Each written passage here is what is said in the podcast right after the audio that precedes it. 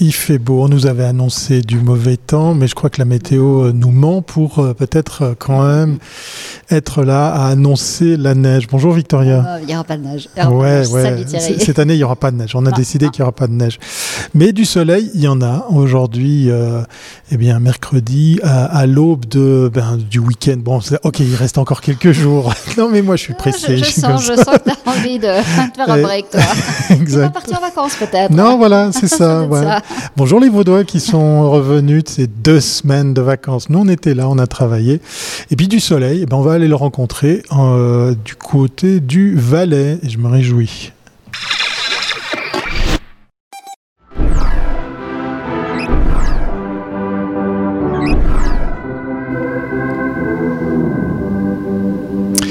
Et oui, du soleil, mais aussi eh bien, euh, du vrai sujet, Victoria, que tu nous as concocté avec un invité euh, en direct de ces montagnes valaisannes. Tout à fait. Donc en 2012, un accident de car dans un tunnel de l'autoroute A9 à la hauteur de Sierre déviait de sa route. Le bilan fut tragique puisque 28 personnes, dont 22 enfants, y trouvèrent la mort. Jean-Marie Bornet, notre invité du jour, était alors porte-parole de la police cantonale valaisanne. Aujourd'hui, il a ouvert son agence de communication et sécurité. Nous l'avons invité pour qu'il partage avec nous son expérience sur la gestion de crise, comment s'y préparer, comment prévenir ces crises. Est-ce que c'est possible? Nous allons le savoir tout de suite. Bonjour Jean-Marie. Bienvenue à bord. Bien le bonjour. Alors on passe. Allez, sans plus attendre, on va faire connaissance avec toi. Avec euh, l'accident de Sierre, les étapes et les leçons, Victoria. Oui, alors Jean-Marie, explique-nous. Alors justement, on va, on va commencer à, à, te connaître par, par ce que tu as fait. Quand on est dans une situation aussi extrême, comment est-ce qu'on agit? Eh bien, on agit selon, euh, je dirais, son état de préparation déjà, d'anticipation. On ne peut pas anticiper une crise, mais on peut s'y préparer. Et chaque entreprise, chaque administration devrait le faire. Euh, ce qui relève des, feux bleus des forces d'intervention, eh bien, c'est notre quotidien. Pour ma part, euh, j'ai exercé durant 30 ans la, fonction de policier et 15 ans la fonction d'officier d'état-major euh, en charge de la communication, de la prévention et des statistiques. Et c'est vrai qu'à force de gérer les crises quotidiennes, on est prêt à intervenir. Les processus sont connus, l'organisation est connue, les rôles aussi. La musique, entre guillemets, de la gestion et de la communication de crise, qui sont deux éléments complémentaires, eh bien, fonctionne. Ça veut dire que quand on reçoit l'alerte euh, d'un tel événement, déjà on ne peut pas le visualiser parce qu'on est face à une situation exceptionnelle, dramatique, et qu'on va, euh, dont on va prendre connaissance au fil des minutes, au fil de l'intervention. Mais c'est vraiment important à ce que euh, la préparation dans la gestion et la communication de crise soit efficace pour que l'intervention soit d'une grande efficacité justement. Mais est-ce que euh, dans une situation aussi extrême que celle-ci, est-ce qu'on est meilleur si on va sur place, si on s'en rend compte, ou alors on est meilleur en justement en n'ayant pas ces images et en restant un peu juste dans la partie, je dirais, très, euh, très professionnelle, et puis on réfléchit, mais on, on enlève l'émotion oui, alors l'émotion, on la met de côté parce que durant un tel engagement, on est là avec pragmatisme, on cherche l'efficacité, on cherche, euh, selon euh, un objectif principal, c'est d'aider les victimes, les survivants, d'aider les, les familles des victimes, et puis c'est ainsi qu'on avance. Donc il y a la partie de l'alarme, on prend connaissance de l'événement, bien sûr on va sur place, on doit conduire cet événement, on doit vraiment être au feu de l'action, avoir une coordination entre tous les partenaires d'intervention et une montée en puissance afin de, gérer euh, au mieux l'engagement dans l'intention et dans le but de sauver des vies et puis de, de soutenir les familles.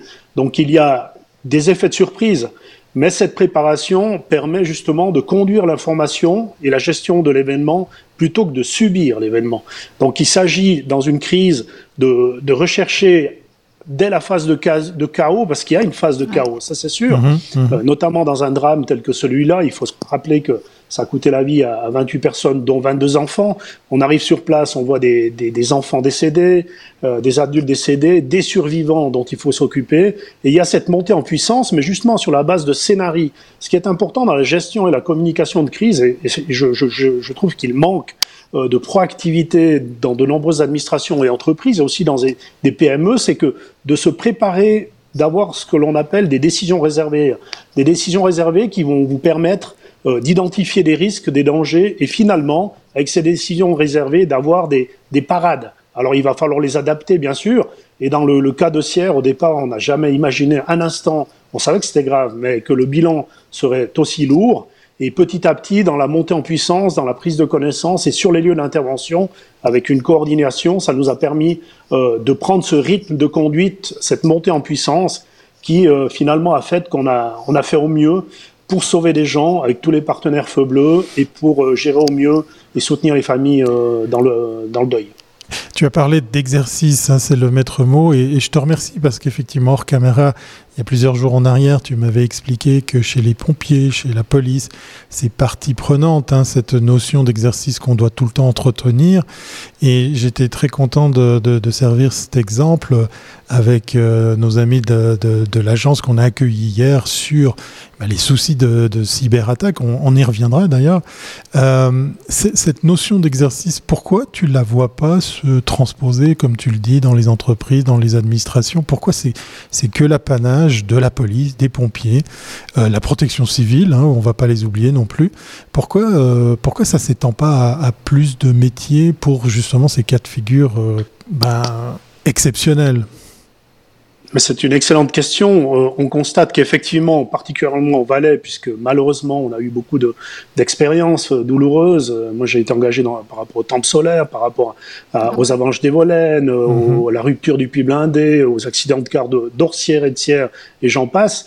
On a eu une habitude à gérer ces événements au niveau des feux bleus. Donc, il y a vraiment des compétences métiers parmi les intervenants, mais qu'on ne retrouve pas euh, au niveau, je dirais, des, des administrations, euh, des entrepreneurs et du politique par rapport à la crise institutionnelle. Mm. On a parlé euh, de, de l'affaire de Roll, oui. cette perte de, de données euh, euh, dans le darknet, etc. Eh bien, il y a eu crise dans la crise parce qu'il y a eu une mauvaise gestion, si j'ose le dire, mais c'est sans, sans les montrer du doigt parce que je sens que c'est assez général ce manque de préparation, d'organisation, de mise en place de processus, de décisions réservées euh, qui permettent d'intervenir. Donc, euh, catastrophe naturelle, on est prémuni, à mon avis, on a vraiment des compétences, des gens qui sont très bien, qui sont rodés, c'est leur métier. Mais au niveau du politique, de l'administration, de la conduite d'entreprise, je pense qu'on on, on, on, ne tire pas les enseignements qu'on devrait tirer, notamment aussi par rapport à la Covid. On en parlera certainement tout à l'heure. Mais il faut, voilà, mais il faut mettre en place tous ces éléments. Est-ce que c'est une question d'argent Est-ce que c'est une question d'argent Parce que finalement, ça veut dire il faut quand même faire venir une, une enfin, des experts, euh, il faut prendre du temps, euh, il faut euh, aussi euh, oser imaginer les oui, catastrophes. Oui. Parce que ce qui est compliqué dans la police, on sait que de toute façon, vous êtes là pour gérer euh, des problèmes. Mais dans des entreprises où, je dirais, de service, euh, c'est quand même très. On n'a pas assez d'imagination pour imaginer. Est-ce que c'est est -ce c'est les, ces contraintes d'argent et de temps et de, et, de, et de se mettre un peu à nu qui font que finalement, on reporte ce genre de, de problématiques en se disant, ben, on verra bien bah, je pense qu'on est, on est trop, euh, entre guillemets, dans le monde des bisounours, à savoir que on pense tous que la crise va arriver chez l'autre, quoi. Ouais, et surtout dans un autre domaine, et qu'il n'y a que les catastrophes naturelles. Et puis ça n'est pas le cas. Donc il y a des crises institutionnelles euh, liées, comme à, pour rôle par rapport, et puis d'autres communes par rapport aux pertes de données. Euh, il y a des problèmes de, de, de, de communication, si on pense au, à certains scandales dans le secteur de la poste et autres. Euh, donc il y, a, il y a une multitude dans l'actualité. On voit régulièrement des, des problèmes. Donc c'est un problème aussi de, de, de, de, préparation en amont, bien sûr, et de gestion. Mais après, c'est à nouveau ce problème-là. On a des états-majors de crise pour les dommages naturels, etc. Mais on n'a pas de structure de gestion de crise par rapport à la crise institutionnelle. Et ce serait juste intelligent que euh, d'investir là-dedans, parce que de mandater euh, des, agences de communication comme la mienne pour faire une expertise dans le sens un état des lieux, voir qu'est-ce qui est mis en place, et puis ensuite mettre en place des processus, une organisation de cellules de crise par rapport à des problèmes institutionnels, ou encore aussi d'intervenir dans, un coaching, parce que toutes les PME ne peuvent pas se permettre d'avoir un chargé de communication, évidemment, mais il y a des possibilités de s'entourer, et puis notamment de personnes qui ont un parcours euh, tel que le mien, à savoir qu'on a mis les mains dans le cambouis on a fait de la gestion de communication et on a fait de la communication après, partage, institutionnelle ou d'entreprise. Tous ces cas, si tu veux, tout ce que tu apprends, ce qu'apprend chaque entreprise lorsqu'elle est face à une crise, ne se transmet pas. Parce que très vite, l'entreprise veut revenir à la normalité, on n'en parle plus. Et donc, cette, expertise qui a été gagnée, finalement, elle est gagnée, euh, mais en même temps, elle est perdue, parce qu'elle ne va pas sortir de l'entreprise. Elle n'est pas valorisée plus tard. Et puis, on doit à chaque fois réinventer la roue, alors que, euh, alors je ne sais pas s'il y a un moyen pour qu'il y ait vraiment un partage d'expérience, parce que on y, là, on voit, dans, on reviendra sur des cas, mais avec la cybercriminalité, ça va arriver de commune en commune. Or, chacune mmh. ferme les boulons et puis on n'en parle plus. Alors ça, c'est un petit peu le problème du fédéralisme, euh, dans le sens, d'ailleurs, euh, le parallèle peut se faire par rapport à la, crise Covid, à savoir que les cantons géraient dans leur coin, il n'y avait pas forcément de coordination, euh, il y avait des, mesures contradictoires, il n'y avait pas la même anticipation ou réaction. Donc effectivement, mais je pense que tous les patrons d'entreprise et présidents doivent avoir ce souci de, de, la communication, de la gestion et la communication de crise, et, et euh, c'est capital, c'est capital pour le fonctionnement de l'entreprise, pour l'image de l'entreprise. Et comme vous le disiez, euh, et tu le disais tout à l'heure, Victoria, eh bien, euh, à côté de la crise, un autre élément majeur, c'est de gérer le quotidien. Donc il faut éviter aussi l'effet tunnel et avoir ces outils, cette organisation. Qui va gérer la crise? C'est le patron? Alors justement, on va y arriver. On va y arriver. Oui, on va y arriver. Mais on aura retenu que c'est pas qu'une histoire d'argent, hein, c'est ça, non, non, parce que dans les leçons à tirer, voilà, c'est de la culture, c'est ça. C'est une histoire de motivation. Mais on, on va. C'est même un investissement pour euh, pour faire plus d'argent. Ouais. Le métier de porte-parole est-il différent de celui de RP la, question que tu poses, Victoria, à oui, notre, alors là, euh, invité. On voit arriver dans ces crises, très souvent, c'est le porte-parole qui va parler pour la pour, pour l'entreprise. Donc c'est un poste très particulier parce que c'est un, poste qui est à l'intérieur de l'entreprise. Même si on, on engage une agence RP, il y aura quand même un porte-parole. Alors comment ça se passe entre le porte-parole et le RP qui vient, un spécialiste de communication de crise? Alors je dirais que le porte-parole, en général les entreprises ou les administrations qui ont un porte-parole n'auront pas forcément mandaté euh, d'autres d'autres agences, notamment RP, parce que le porte-parole a aussi une fonction de, RP. Moi j'étais en charge donc euh, de la communication interne externe et la communication interne, elle est capitale pour faire remonter l'information auprès du porte-parole pour que lui puisse faire son boulot. Donc il faut déjà avoir une cohésion, une culture d'entreprise qu'il faut vraiment construire sur des valeurs, sur des principes, sur des éléments, même par rapport à des, à des corps de police qui sont quand même structurés hiérarchiquement, d'avoir une transversalité de l'information. Et puis, euh, le, mais ça n'empêche pas effectivement, et je pense que c'est important aussi d'avoir un regard externe. Euh, de gens qui viennent aussi euh, faire un espèce de petit refresh en disant ben voilà t'es es dans le juste là ça a amélioré. Donc même les porte-paroles euh, des polices cantonales les chefs de com et autres sont des gens qui en plus de la, gestion quotidienne de la crise et de la communication de crise eh bien font un travail pour se former. Moi j'ai eu le plaisir de, diriger et de créer un, un avec la haute école ARC pour former les nouveaux officiers de, toutes les forces sécuritaires de Romandie et du Tessin, il y a des échanges. Donc c'est vraiment aussi la formation qui est capitale pour avancer, pour essayer de ne pas commettre les mêmes erreurs. D'ailleurs, il y a le commandant de corps euh, Feu Mabillard qui, qui disait très bien, les personnes intelligentes et les imbéciles commettent toutes des erreurs, les personnes intelligentes toujours de nouvelles, les imbéciles toujours les mêmes. Donc c'est là où on doit tirer, on doit tirer ces enseignements. Tous les jours dans l'actu, il y a des enseignements pour les patrons, pour les présidents de communes, pour les, les syndics, etc., pour améliorer leur dispositif pour la gestion et la communication de crise. Oui, mais je reviens sur ce que disait Victoria à juste titre. C'est, comment on fait pour capitaliser tout ça, pour, euh, j'allais dire, rentabiliser, parce qu'effectivement, le travail, euh, là, sur la, première chronique, on vient de parler des leçons qu'on peut tirer. Toi, d'un regard extérieur, quand tu vois les autres crises, euh, bah, est-ce que ça te donne envie d'amener de, l'eau au moulin, de contacter, de leur filer des pistes, de, de leur donner des, des, tuyaux Ou, euh, il va falloir malheureusement avancer chacun dans son coin? Comment Parce que là, on, comprend bien, il y a une synergie entre pas mal d'organisations, voire étatiques, euh, administratifs, mais dans le privé, par exemple, bah, chacun est seul. Ouais, chacun est dans son coin. Alors, alors c'est ce que j'amène. Alors, si je parle de, de, mes prestations, parce que d'une part, c'est du fait de mon expérience dans la communication, et puis comme je l'ai dit, d'avoir mis les, les, mains dans le cambouis, mais je propose donc euh, des expertises pour identifier tout ça, pour comment dire, améliorer l'organisation des entreprises, voire la créer.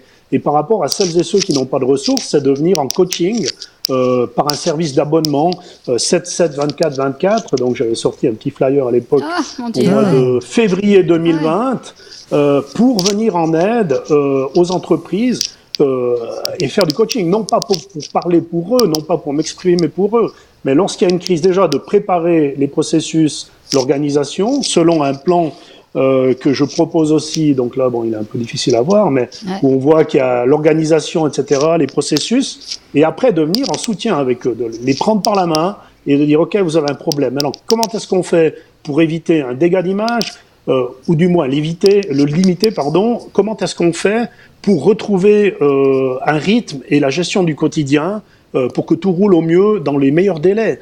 Et ça, c'est un investissement pour les entreprises et les, et les, et les, les administrations qui ne coûte pas cher par rapport au bien que cela euh, peut faire en cas de crise. Moi, je voudrais poser quand même une question aussi sur le métier de porte-parole, parce que tu es le premier porte-parole qu'on interviewe. C'est vrai, en fait. Euh, après 269 épisodes. On a eu beaucoup de RP, mais pas de porte-parole. Et, euh, et c'est quand même un métier particulier. Alors, je comprends bien que le porte-parole travaille dans la com, euh, dans le département com d'une entreprise, où il a, ou le département RP selon la, la structure de l'entreprise. Mais le fait de parler, d'être toujours la personne qui est, le référent pour parler dans les médias, euh, pour parler devant le public. Euh, est-ce que, euh, je ne sais pas quels sont les tips qu'il faut avoir. Qu'est-ce que tu peux nous raconter sur ce métier? Bon ben, écoutez, moi je suis quelqu'un de, de, très direct. Je respecte mes valeurs. J'entends vivre debout. Je n'ai jamais été comme flic un gendarme couché. Donc je suis pour, pour défendre des, des, choses sur lesquelles je crois. J'ai eu la chance de, de travailler pour la police cantonale valaisanne et pour le canton du Valais pour communiquer dans l'intérêt global de la population. Ça, c'est une chance. Donc j'ai jamais eu un conflit d'intérêt entre ma conscience et euh, le message que je devais pas porter pour l'institution. Je pense que c'est beaucoup plus compliqué pour euh, des porte-paroles d'entreprises qui, euh, eux, peut-être, vont devoir défendre une vision purement économique de leur entreprise sans forcément un intérêt public. Donc euh, c'est quand même un travail d'équilibriste, c'est un travail de tous les instants. Donc moi, j'ai durant 15 ans, j'ai décroché, euh, j'étais inatteignable, je crois 7 jours seulement parce que j'étais à un endroit où il n'y avait pas de liaison. Sinon, avec mon équipe, on était toujours en communication interne, en communion, je dirais même. Ce sont plus que des, des collègues. Tu es en train de nous dire que tu as un style. Ton style, tu le mettais en avant et tu, et tu le gardais. Parce qu'on pourrait imaginer qu'un porte-parole, il est complètement, je veux dire, il peut être complètement corporate, très transparent. C'est le message qui passe avant la personne. Et toi, tu es en train de nous dire que finalement, l'adéquation entre le message et et toi-même devait être important. Et parce qu'il était très fort, à ce moment-là, tu te sentais très à l'aise pour être toi-même. Ouais, c'est ça le maître mot, être à l'aise. Oui, voilà. Voilà, être à l'aise, être soi-même, mais surtout faire passer la mission euh, et les gens qui l'entourent avant sa propre personne. Il n'y a, a, rien de pire dans la communication institutionnelle, dans la communication en général, que ce soit pour les entreprises ou les administrations, que d'avoir des gens qui ont un problème d'ego et qui se font passer eux. Euh, je me suis toujours méfié, pour dire autrement, des gens qui avaient besoin de paraître. Moi, j'ai jamais eu ce besoin-là. J'ai eu la chance de pouvoir communiquer sur, selon mes valeurs. Donc, c'est vraiment d'être euh, d'avoir cette mission euh, fondamentale que de communiquer pour l'institution. Et puis après, ben, c'est clair qu'il y a un style qui est là. Euh, vous, connaissez, vous, connaissez, tout autant que moi la, la communication non verbale, ah, euh, la communication. Voilà, donc tout ça est à, aussi à exercer. Donc le personnage, je dirais plutôt que c'est le personnage qui doit servir l'institution mais en, tout cas jamais l'institution qui doit servir le personnage. Tout en remarquant que c'est quand même assez rare, parce que l'exemple que tu citais, Victoria, effectivement, dans le privé, dans, dans certaines sociétés, on sent que des fois, il euh, n'y a pas forcément, comment dire, une crédibilité. Hein. Euh, là, non, mais là on, sent le, on sent la passion. De, de rester très, oui, euh, très transparent et puis de voilà. De, on, voilà. on, va continuer à faire connaissance avec notre invité valaisan. Oui, je fais, je fais le gag parce que voilà, entre Valaisans, on se reconnaît, mais on va continuer à parler sérieusement puisqu'on va, on va aborder la question, Victoria, de la cybercriminalité. Oui. Alors voilà, on, on, a déjà parlé, on a abordé cette question. C'est un thème qui est très qui actuel, est très actuel, mais en même temps très immatériel, vu que les gens, je mhm. pense, beaucoup de gens ne comprennent même pas ce qui a été vraiment volé. Ouais. Quand on dit, au, on monte toute une histoire pour dire qu'on a volé des adresses, je pense qu'il y a beaucoup de puis gens qui ne comprennent pas. Et puis qu'on les a mis sur le darknet Darknet. Qu'est-ce que le Darknet Ils hein, comprennent absolument pas ce que c'est et on crée une espèce de, de, doute par rapport aux autorités qui auraient perdu des adresses quelque part. Et je pense qu'il y a beaucoup de gens. Alors, comment est-ce qu'on agit dans ce, dans ce, dans ce, dans ce domaine-là? Parce qu'on voit maintenant ça s'accumule, mais dans le fond, personne n'a rien perdu à ce stade. Peut-être que plus tard on le verra, mais c'est très immatériel tout ça. Alors c'est très immatériel, ce qui veut dire que tant la gestion, surtout la communication de crise, enfin la communication on connaît le principe qu'il faut vulgariser la communication, c'est qu'on doit expliquer au public cible avec des mots qu'il comprend, qu'on n'est pas dans une communication face à mhm. des professeurs mhm. d'université et des scientifiques, on changerait notre, notre dialogue, mais on doit mener cette communication, on doit être présent. Et puis si on prend le, le, cas de rôle, le problème, hein, si j'ai bien compris du moins, euh, eh bien il y a eu cette euh, découverte de, de, perte de données sur le darknet, et, et ça a pris quand même deux à trois mois avant qu'il y ait une communication. Donc là on voit bien que les institutions les administrations, les autorités, parce que les autorités, on est dans un pays d'autorités de milices. Euh, il est rare d'avoir, euh, parmi les autorités, euh, même au Conseil fédéral, dans les différents conseils d'État et les, les, municipalités, des gens qui sont, comment dire, entraînés, exercés et habitués à la gestion de la communication de crise. Il y en a peu. Donc là, on avait vu qu'il y a eu une crise dans la crise, puisqu'il y a eu un silence durant des mois alors qu'il fallait communiquer.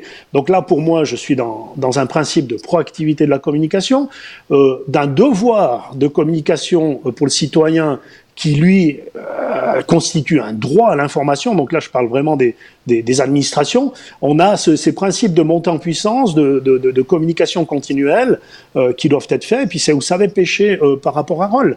Donc on doit vraiment améliorer ce dispositif parce qu'à nouveau, au risque de me répéter, les catastrophes, les feux bleus vont les gérer, mais dans au niveau institutionnel, ça n'est pas le cas. Et puis on voit que maintenant c'est la déferlante par rapport à des pertes de données. Il y a eu à l'État du Valais aussi des problèmes avec, euh, avec les mailings, etc., etc. Donc c'est le début. Et ce qui est un peu dommage en Suisse, alors euh, je dirais que voilà, on doit passer de capitaines de beau temps à, des capitaines euh, qui arrivent à résister à agir face à la tempête. Et, et c'est quand même fou qu'en Suisse on voit qu'on subisse qu'on subit autant euh, de problèmes technologiques alors qu'on est quand même un pays euh, euh, c'est ça qui est très déroutant pour les gens. c'est très déroutant, je suis d'accord. Juste pour préciser pour nos auditeurs et puis ceux qui nous regardent, euh, c'est la commune hein, de Roll qui a tardé entre euh, la découverte et l'appel à une agence pour se faire aider. Donc effectivement, c'est de leur ressort, pas pour genre, jeter la pierre, mais pour expliquer la chronologie de tout ça. C'est eux qui ont tardé à se dire, ah tiens, il faut peut-être qu'on fasse quelque chose. Donc on, on, on, on mmh. précise ça puisqu'effectivement, on a accueilli l'agence qui a qui a aussi euh, travaillé pour, euh, pour Roll et qui fera euh, probablement un cas d'école parce que bah, on parlait de cybercriminalité et c'est pas terminé. Hein. On a parlé de Montreux dernièrement.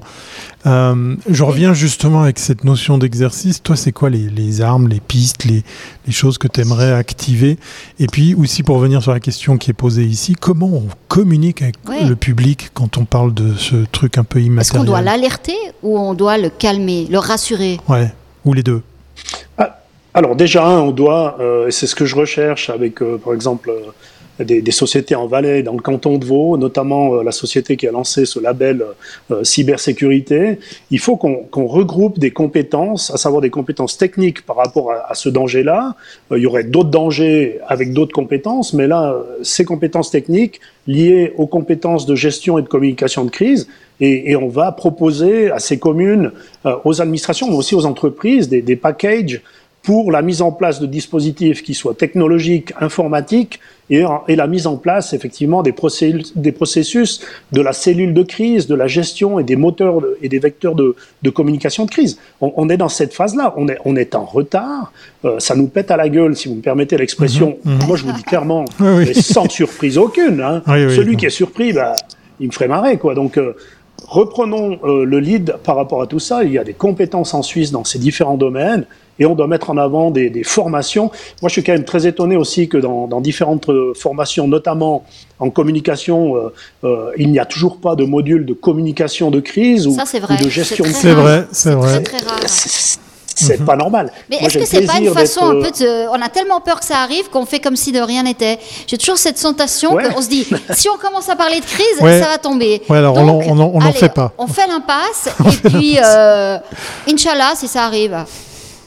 Oui, ben d'ailleurs, euh, si on reprend rôle, hein, mais c'est sans les montrer du doigt, parce que je pense que quasiment toutes les communes en Suisse euh, qui, n'auraient pas les compétences de, spécialistes en cyberattaque ou bien euh, de, gestion et de communication de crise auraient pu être prises au piège la même chose, et, un bon nombre va, va, être pris au piège.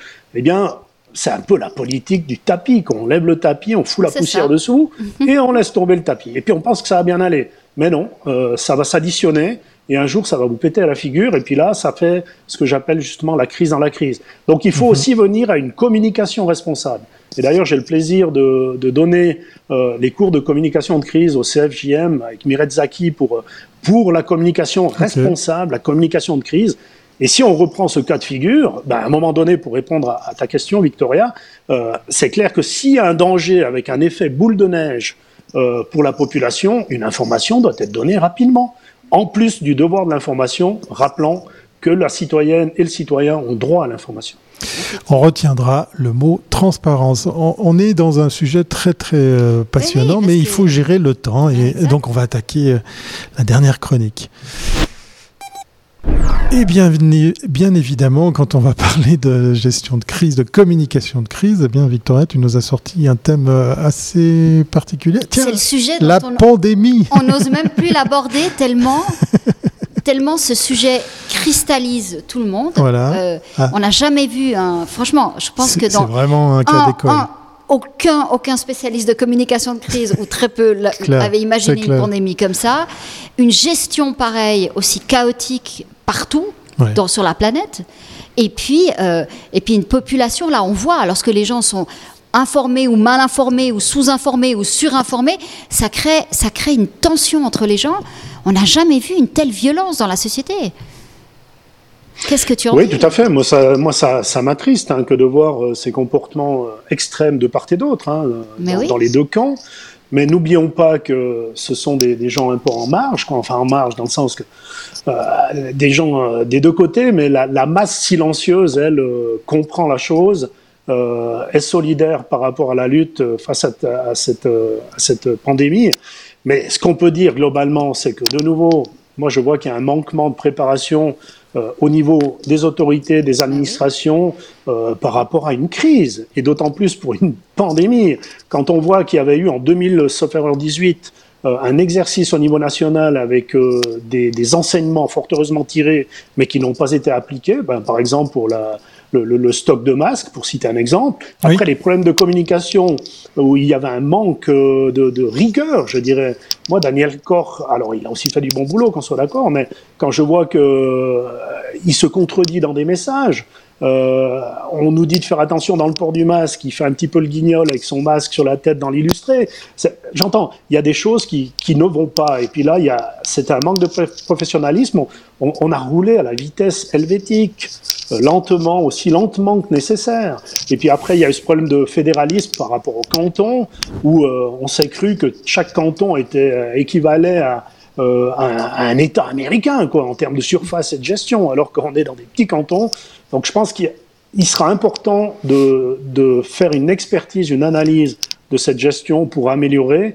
Mais par contre, on a souvent tendance, je l'ai vu en bossant dans les administrations, à l'exception des feux bleus, pour le reste, très souvent, ce sont des dossiers qui sont posés dans un tiroir, sitôt la crise terminée, l'analyse terminée, et on ne repart pas dans l'exercice. Donc il faut du pragmatisme, euh, et prendre toutes les mesures d'anticipation possibles pour s'améliorer. Voilà. Ah, ah, selon toi, à l'image de, de, cet exercice que tu citais, on avait les capacités de, de, de bien gérer tout ça? Euh, je pense techniquement et financièrement, je suis sûr. Ça, on n'a même pas besoin de poser la question, mais euh, oui, voire même mieux, ouais, par, rapport à, par rapport à, à, cette anticipation. Bon, alors moi, j'ai suivi de très très près cette pandémie, et j'ai aussi fait partie de, personnes qui ont tiré des sonnettes d'alarme, euh, disons plusieurs fois, avec deux semaines d'avance sur les réactions de, de, la, Confédération ou bien des cantons. Euh, il faut se rappeler que c'est vers le 20 janvier que l'OMS avait tiré la première sonnette d'alarme. Euh, on a quand même attendu plus ou moins la mi-février pour, pour agir. On était parmi un certain nombre de personnes à demander des mesures déjà à la fin janvier. Donc il y avait toujours cette lenteur-là. Donc il y aura des problèmes à traiter de, de leadership à qui revient la compétence face à, un, mhm. Mhm. danger global, une pandémie donc mondiale, et puis qui doit être aux manettes, euh, et à quelle manière on avance et à quelle manière on, rythme, on, va rythmer la, montée en puissance, euh, les états de, préparation, etc. Il y, a, il y, a, plein de choses à, corriger. Donc on a, je, ne critique pas ici les autorités en ce sens qu'on n'a pas été mauvais, mais clairement on aurait pu être meilleur. On a pu voir aussi que sur certaines courbes, il y avait des prises d'influence, notamment par rapport à la deuxième vague, dans certaines régions qui sont intervenues plutôt en fin de deuxième vague. Euh, le but étant d'intervenir au plus vite pour limiter les dangers et puis les décès et puis les, les, maladies graves. Quoi. Donc on, va devoir s'améliorer, ça c'est sûr. Cette pandémie, elle montre exactement le cas d'une crise. Alors ok, on pouvait, on pouvait imaginer une pandémie, mais chaque pandémie va être différente, donc c'est impossible d'être prêt. Et on voit aussi dans la psychologie humaine que finalement, les gens veulent imagine toujours la meilleure solution. On a toujours deux cas de figure. On a, ça va s'empirer ou ça va s'améliorer.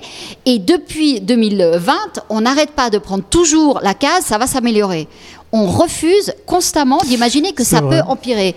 Et donc, on tombe chaque fois dans les mêmes erreurs. Là, maintenant, il y a peut-être une vague qui se prépare. Et on est à nouveau en train de se dire, mais non, mais non, mais non. Oui, mais on a des masques. Voilà. Donc, tu vois ce que je veux dire? Donc, euh, ça, je pense que dans, la gestion de crise, il y a énormément de psychologie humaine. Et, contre ça, on ne peut pas changer parce que les gens, dans le fond, ne veulent pas de problème. Ou veulent pas écouter. je sais pas. Mais... Oui, alors, mais à, nouveau, donc, effectivement, on ne peut pas anticiper toutes les crises. Mais par contre, on peut préparer les modèles, on peut préparer les scénarios euh, par rapport aux dangers et on peut préparer des décisions réservées. Ça veut dire les parades après, il y aura toujours, il faut cette agilité intellectuelle dans la, gestion et la communication de crise pour être efficace. Et il faut surtout aussi faire preuve, c'était un des enseignements euh, de, suite à la tragédie de Sierre, où à la fin de la crise, il faut faire une analyse avec humilité. Beaucoup d'humilité pour pouvoir s'améliorer. Voilà, un voilà, un bon débrief pour améliorer les dispositions, pour optimiser les réactions pour la fois suivante. Et après, on gagnera du temps, on gagnera des jours euh, d'anticipation, des mesures efficaces. Et c'est comme ça qu'on sort d'une crise et ce qui nous permet d'éviter justement euh, des pertes humaines, si on prend ce cas de la pandémie, ou d'autres crises économiques et, et, je ne sais quoi, pour éviter des dégâts d'image, retrouver euh, la gestion au quotidien de l'entreprise, de l'administration, pour le bien-être des, des concitoyennes et des concitoyens. Bah, écoute. Ça sera le mot de la fin. Non, j'aimerais donner moi le petit ah, mot de la fin. D'accord, ok, d'accord. je, je t'octroie alors un peu de temps. Merci. La définition de, de, de Boris Cyrulnik qui dit que lorsque une crise, c'est un problème qui, lorsqu'il est passé, on revient à la situation antérieure. Et une catastrophe, c'est lorsque on a un problème et on ne reviendra plus jamais à la, situation antérieure. Donc voilà, et je pense que ce qui change là aujourd'hui, c'est qu'on n'est plus dans une crise, on est dans une catastrophe. Et, euh, et peut-être que là aussi, c'est une façon aussi de préparer les gens et d'arrêter de parler de ce mot de crise, parce que les gens comprennent qu'on reviendra avant et on ne reviendra pas avant. Et ça, c'est peut-être un élément important euh, pour faire comprendre ce qui se passe. Voilà. Histoire de comprendre qu'il va falloir s'y préparer. Ouais. Merci beaucoup Jean-Marie Bornet euh, avec euh, bah, ton agence qui porte ton nom. C'est pratique, hein, c'est en Valais, c'est facile à, te trouver. Il y a du soleil et une très très belle vue. voilà. et en espérant la neige, mon cher. non, non, non. Contrairement à ce que vous avez dit en intro, nous on l'attend. Hein. Oui, je sais bien, je sais bien. Plus ou moins correct. oui, parce qu'il y, y, a ceux qui aiment le ski et qui le pratiquent et il y a les autres. Non, moi je suis skieur, donc ça va. Mais bon, on en a mangé de la neige. C'était très sympa de passer ce moment avec toi, très, instructif. Très intéressant parce que c'était que des cas pratiques. Exactement, exactement. on a appris beaucoup de choses. Merci beaucoup à vous deux. Merci. Merci on va, beaucoup. On va rester en contact pour euh, ben, coller à la, prochaine crise, on t'appelle. Voilà, exactement. Espérons qu'elle euh, n'intervienne pas trop tôt. Hein. oui, on va, on va se donner un peu de temps. À disposition aussi des entreprises et, communes de, Romandie. Euh, voilà. si Vous on peut amener notre expertise et leur éviter les ennuis, ce sera une bonne chose. Et ça vous ah donnera un prétexte d'aller en Valais. Merci beaucoup et puis on se dit à très très bientôt. Je suis persuadé qu'on aura l'occasion de, se recroiser. Voilà, on arrive au terme de cette 269e euh, euh, édition de Commune Mag Live qui était, euh, ma foi, très très. mais tu vois, mais il y a des sujets, je suis sûr, il y a peut-être deux ans, on n'aurait jamais parlé autant de ces, mais c'est vrai, c'est vrai. Il a fallu attendre 269 épisodes pour avoir un porte-parole comme, comme invité. C'est quand même, euh, c'est quand même pas banal. Voilà. Allez, on va continuer sur cette belle semaine. On se retrouve demain pour peut-être le dernier jour des lives. On ne sait pas encore. on, va vous dire si vendredi on vous retrouve, si vous on êtes est très agile cette voilà, Exactement. en même temps, euh, vous venez seulement de rentrer de vacances. Hein. Portez-vous bien. Allez, à demain, Trésor. Ciao.